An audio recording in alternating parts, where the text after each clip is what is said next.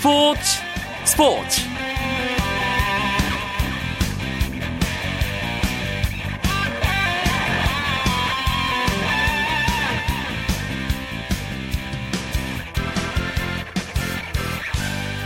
십니까 수요일 밤 스포츠 스포츠 아나운서 이광경입니다. 브라질 월드컵 조추첨을 앞두고 국제축구연맹 FIFA가 나라별 포트를 확정해 발표했습니다. pot 배정은 개최국과 강팀들이 일단 1번 pot에 들어가고요. 한 조의 유럽팀을 3팀 이상 배정하지 않는 대륙별 안배 원칙 등 조추첨 방식의 기본 틀은 일단 이전과 동일합니다. 이 기준에 따라 우리나라는 예상대로 아시아 북중미 팀들이 함께 섞인 pot 3에 배정된 가운데 9개 유럽 국가들 가운데 다른 pot에 배정되는 pot X가 최대 변수로 떠올랐습니다. 유럽 국가 중 피파 랭킹이 가장 낮은 프랑스가 다른 pot로 이동할 것이라는 예상과 달리 피파는 pot X 국가를 확정 짓지 않았고 당일 추첨으로 방식에 약간의 변화를 줬기 때문인데요.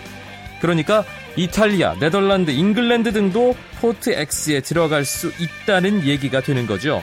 살짝 바뀐 조추첨 방식이 홍명보호에는 어떤 영향을 줄지 상당히 궁금합니다. 조추첨 운명의 시간 서서히 다가오고 있습니다. 수요일 밤 스포츠 스포츠는 농구 이야기로 채워드립니다. 최근 급부상 중인 선수와의 깜짝 인터뷰도 준비되어 있으니까 기대해 주시고요. 먼저 오늘 들어온 주요 스포츠 소식부터 정리해 드립니다.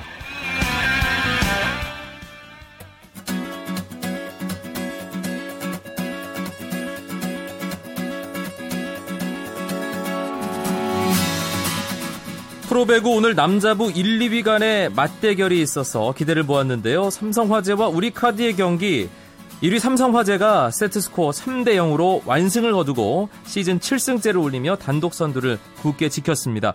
반면 3연승을 마감한 우리카드는 시즌 전적 6승 3패로 2위를 유지했습니다.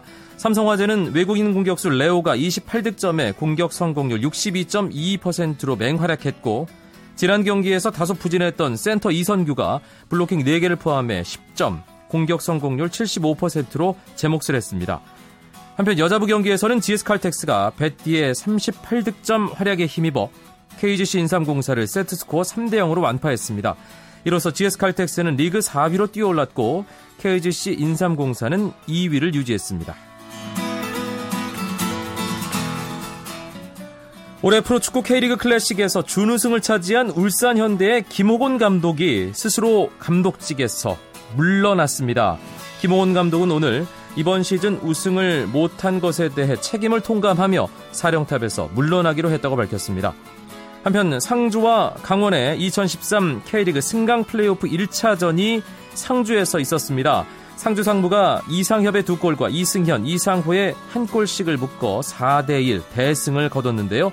이로써 상주는 K리그 클래식 승격에 유리한 고지를 점했고 반면 강원은 7일 홈인 강릉 종합운동장에서 열리는 2차전에서 3골의 격차를 만회해야 하는 상황이 됐습니다.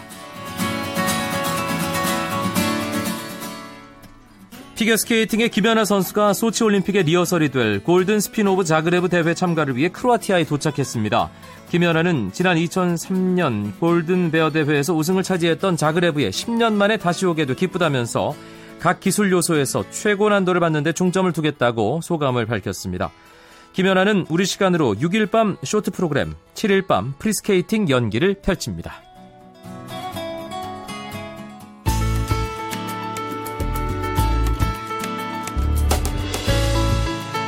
스포츠가 주는 감동과 열정, 그리고 숨어있는 눈물까지 담겠습니다. 스포츠 스포츠 이광용 아나운서와 함께합니다.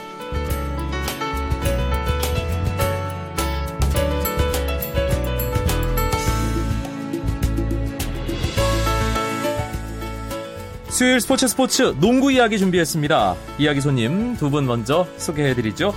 박상혁 농구 전문 기자 어서 오세요. 안녕하세요. 월간 루키의 조현일 기자도 함께합니다. 네 반갑습니다. 요즘 프로농구 보고 있으면 뭐 여러 가지 재미가 있겠습니다만 가드들 보는 재미가 저는 참 쏠쏠하더라고요.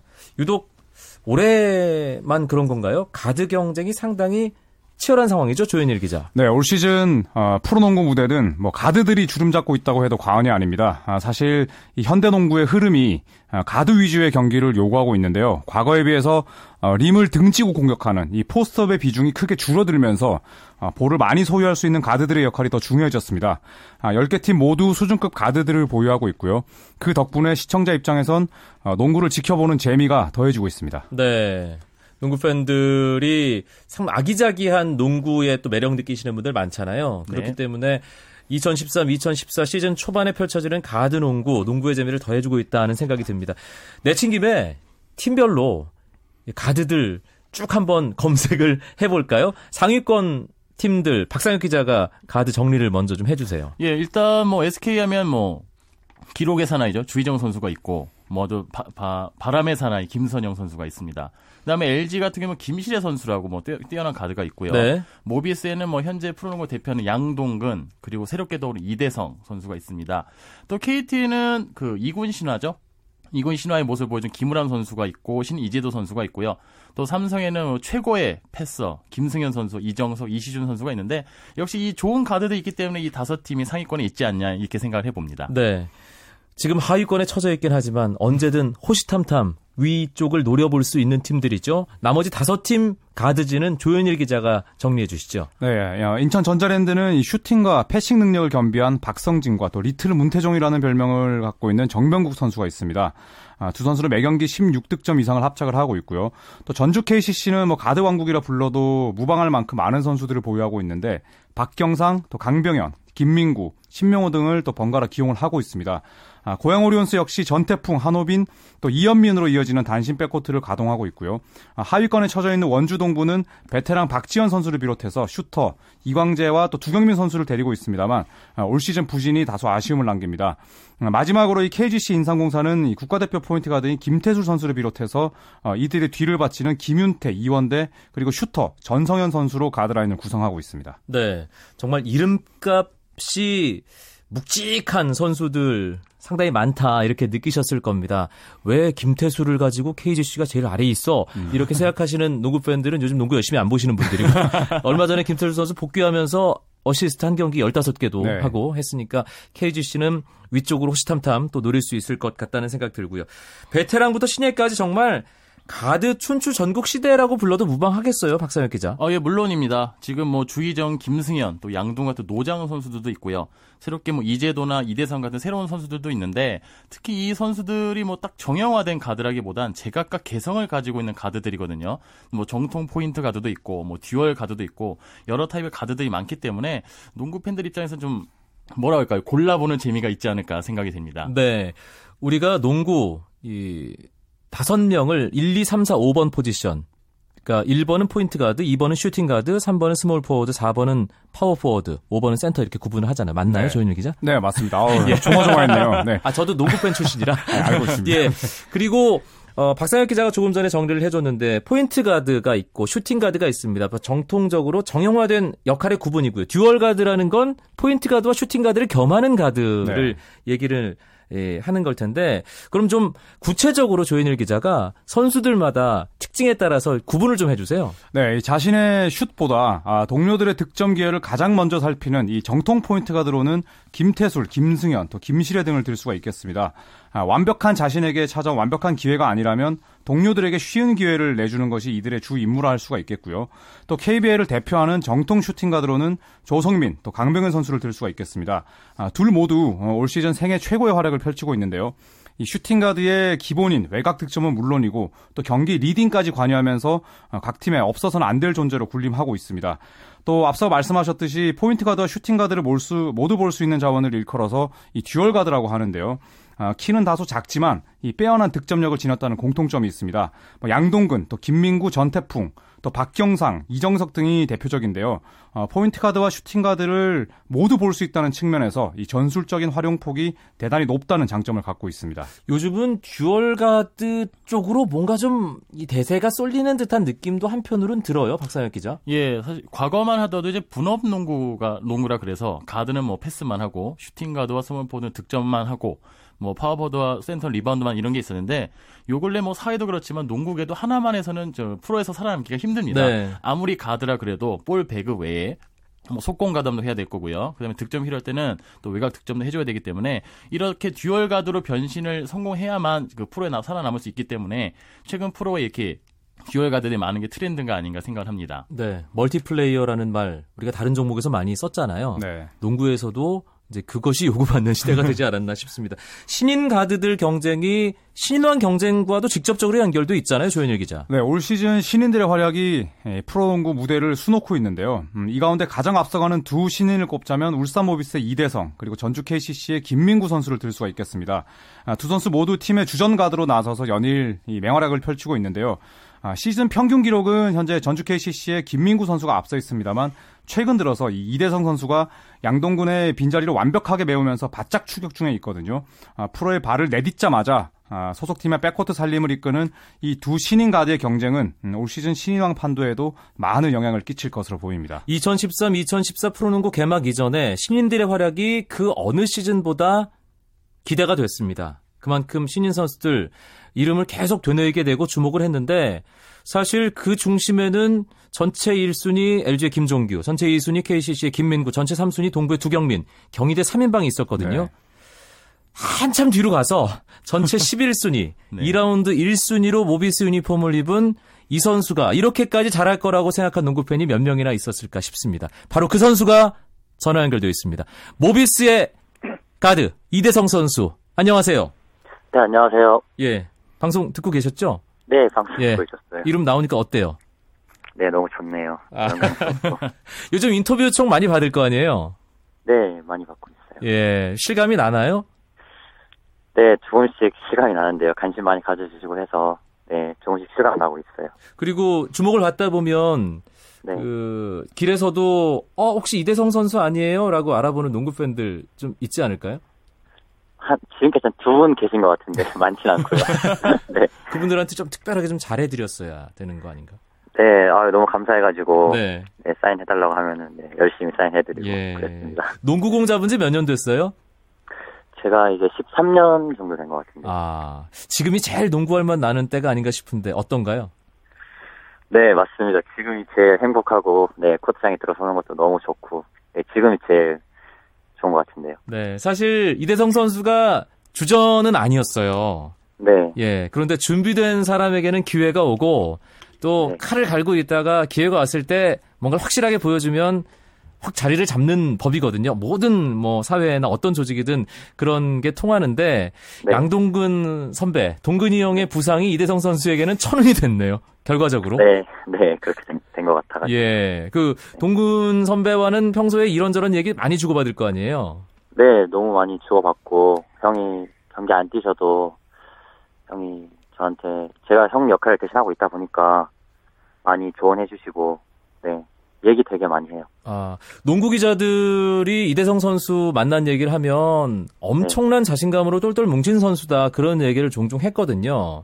네, 예, 어, 코트에 주전으로 나섰을 때 네. 잘할 수 있다. 뭐 네. 내가 이 정도는 해야지라고 예상한 것과 실제 네. 나오는 결과가 비슷한가요? 어떻습니까? 뭐 제가 뭐 저는 한국 농구도 대학교 이제 2학년 때까지 하고 나와 있었고 해서 제가 어느 정도로 할 수 있을 거는 그런 생각 안 했고요. 네. 그냥 좀 하루하루 나아졌으면 좋겠다는 생각으로 연습을 했고 좀 궁금한 게 되게 많았어요. 제- 제가 좀 부딪혀서 어느 정도일까라는 그런 호기심도 많았고 궁금함도 음. 많았는데 붙어 보다 보니까 네 어떤 뭐 어떤 부분에서는 제가 생각했던 것 이상인 부분도 있고 아, 뭐 제가 생각했던 것만큼 부분도 있는데 그 이하는 없는 것 같아요. 아, 이대성 선수가 3일 상고 또 중앙대 또 미국 농구역 가서 브리검 영대에서 뛰었잖아요. 포인트 가드로 활약했던 적이 있어요? 이제 제가 미국 대학교에서 제가 이제 처음으로 포인트 가드로 네 출장을 했었어요. 아, 그럼 가드 경험이 많지는 않은 셈이네요. 네, 한 시즌이요. 제가 제 지금까지 14년 농구하면서 13경기를 포인트 가드 뛰어왔어요. 이제 한국에 들어오기 전에. 아, 그렇군요. 유재학 감독이라는 뭐 대한민국 최고의 포인트 가드 출신 지도자를 만난 것이 이대성에게 아주 큰 뭔가 영향을 끼쳤다. 이렇게 볼 수 있는 거겠죠? 네, 당연하죠. 감독님이셔서 저한테 저 제가 가진 정말 숨어 있는 가능성 이런 걸좀 찾아주셔 가지고 기회도 주신 거고 다른 감독님이셨으면 저한테 그런 기회를 주기 어렵지 않았을까요? 아하. 저는 그렇게 생각하고 있어요. 예.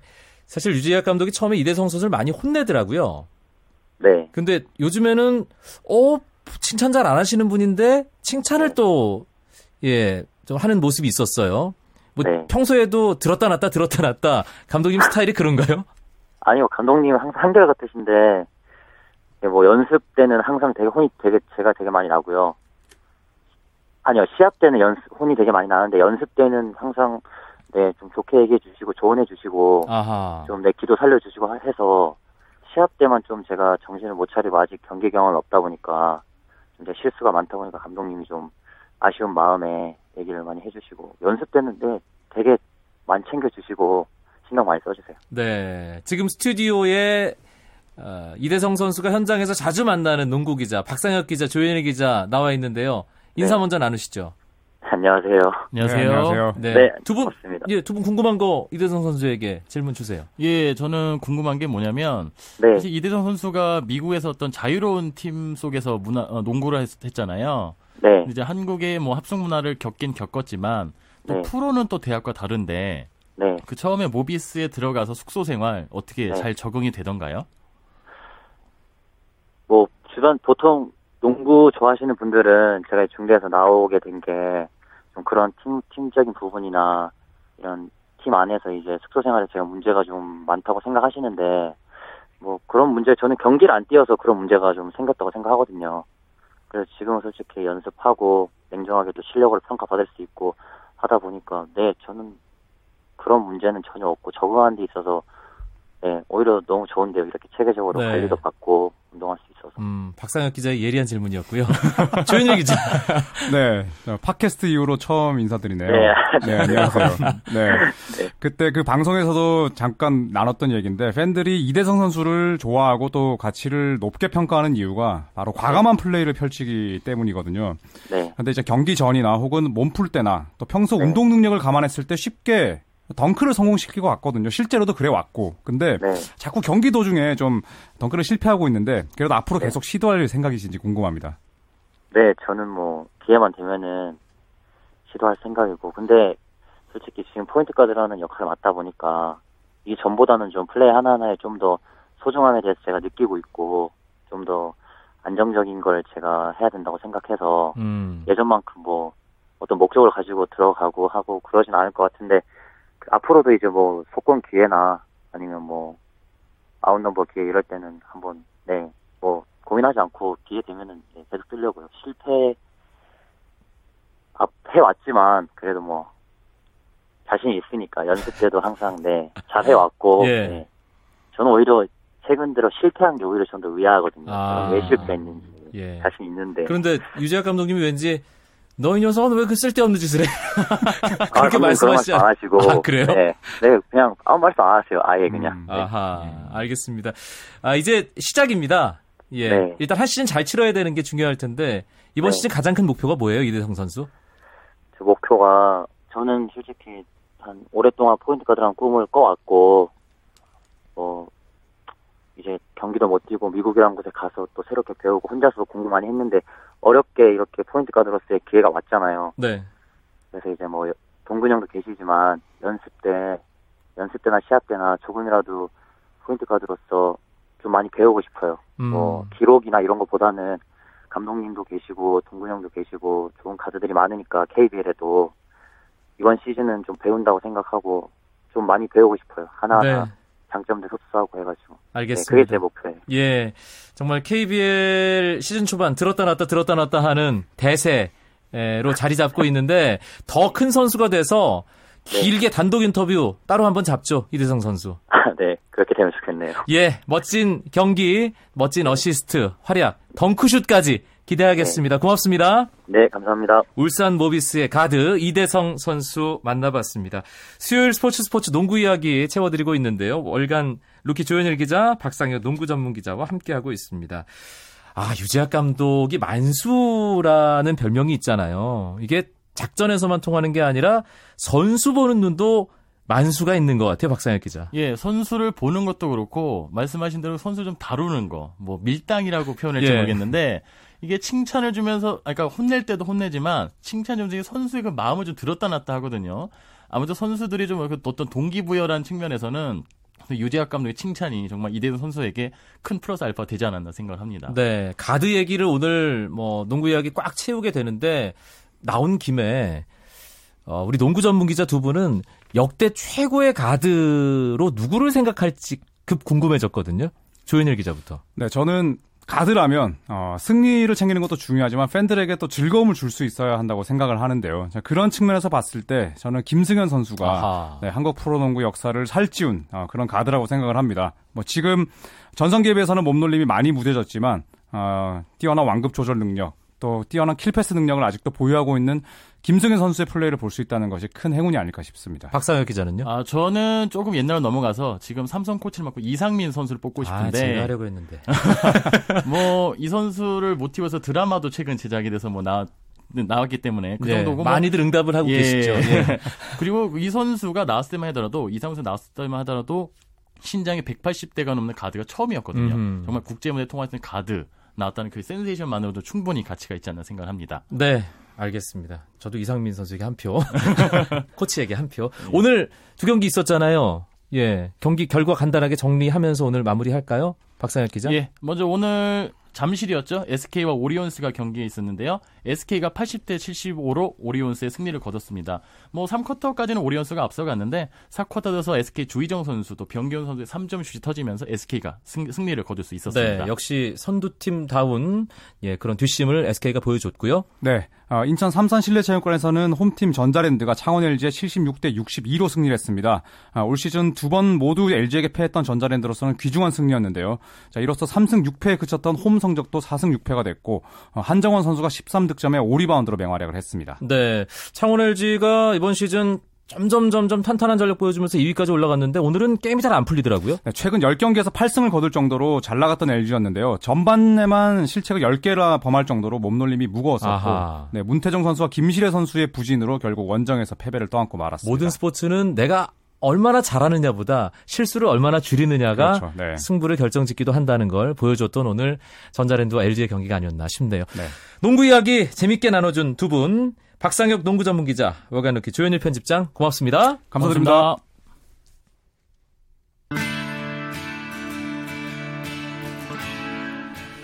내일도 9시 35분 재미있는 스포츠 이야기 준비해서 찾아오겠습니다. 월드컵 조추첨 이제 얼마 남지 않았는데요. 내일 스포츠 스포츠에서는 그 이야기를 만나보실 수 있습니다. 저는 아나운서 이광용이었고요. 멋진 수요일 밤 보내시기 바랍니다. 고맙습니다. 스포츠 스포츠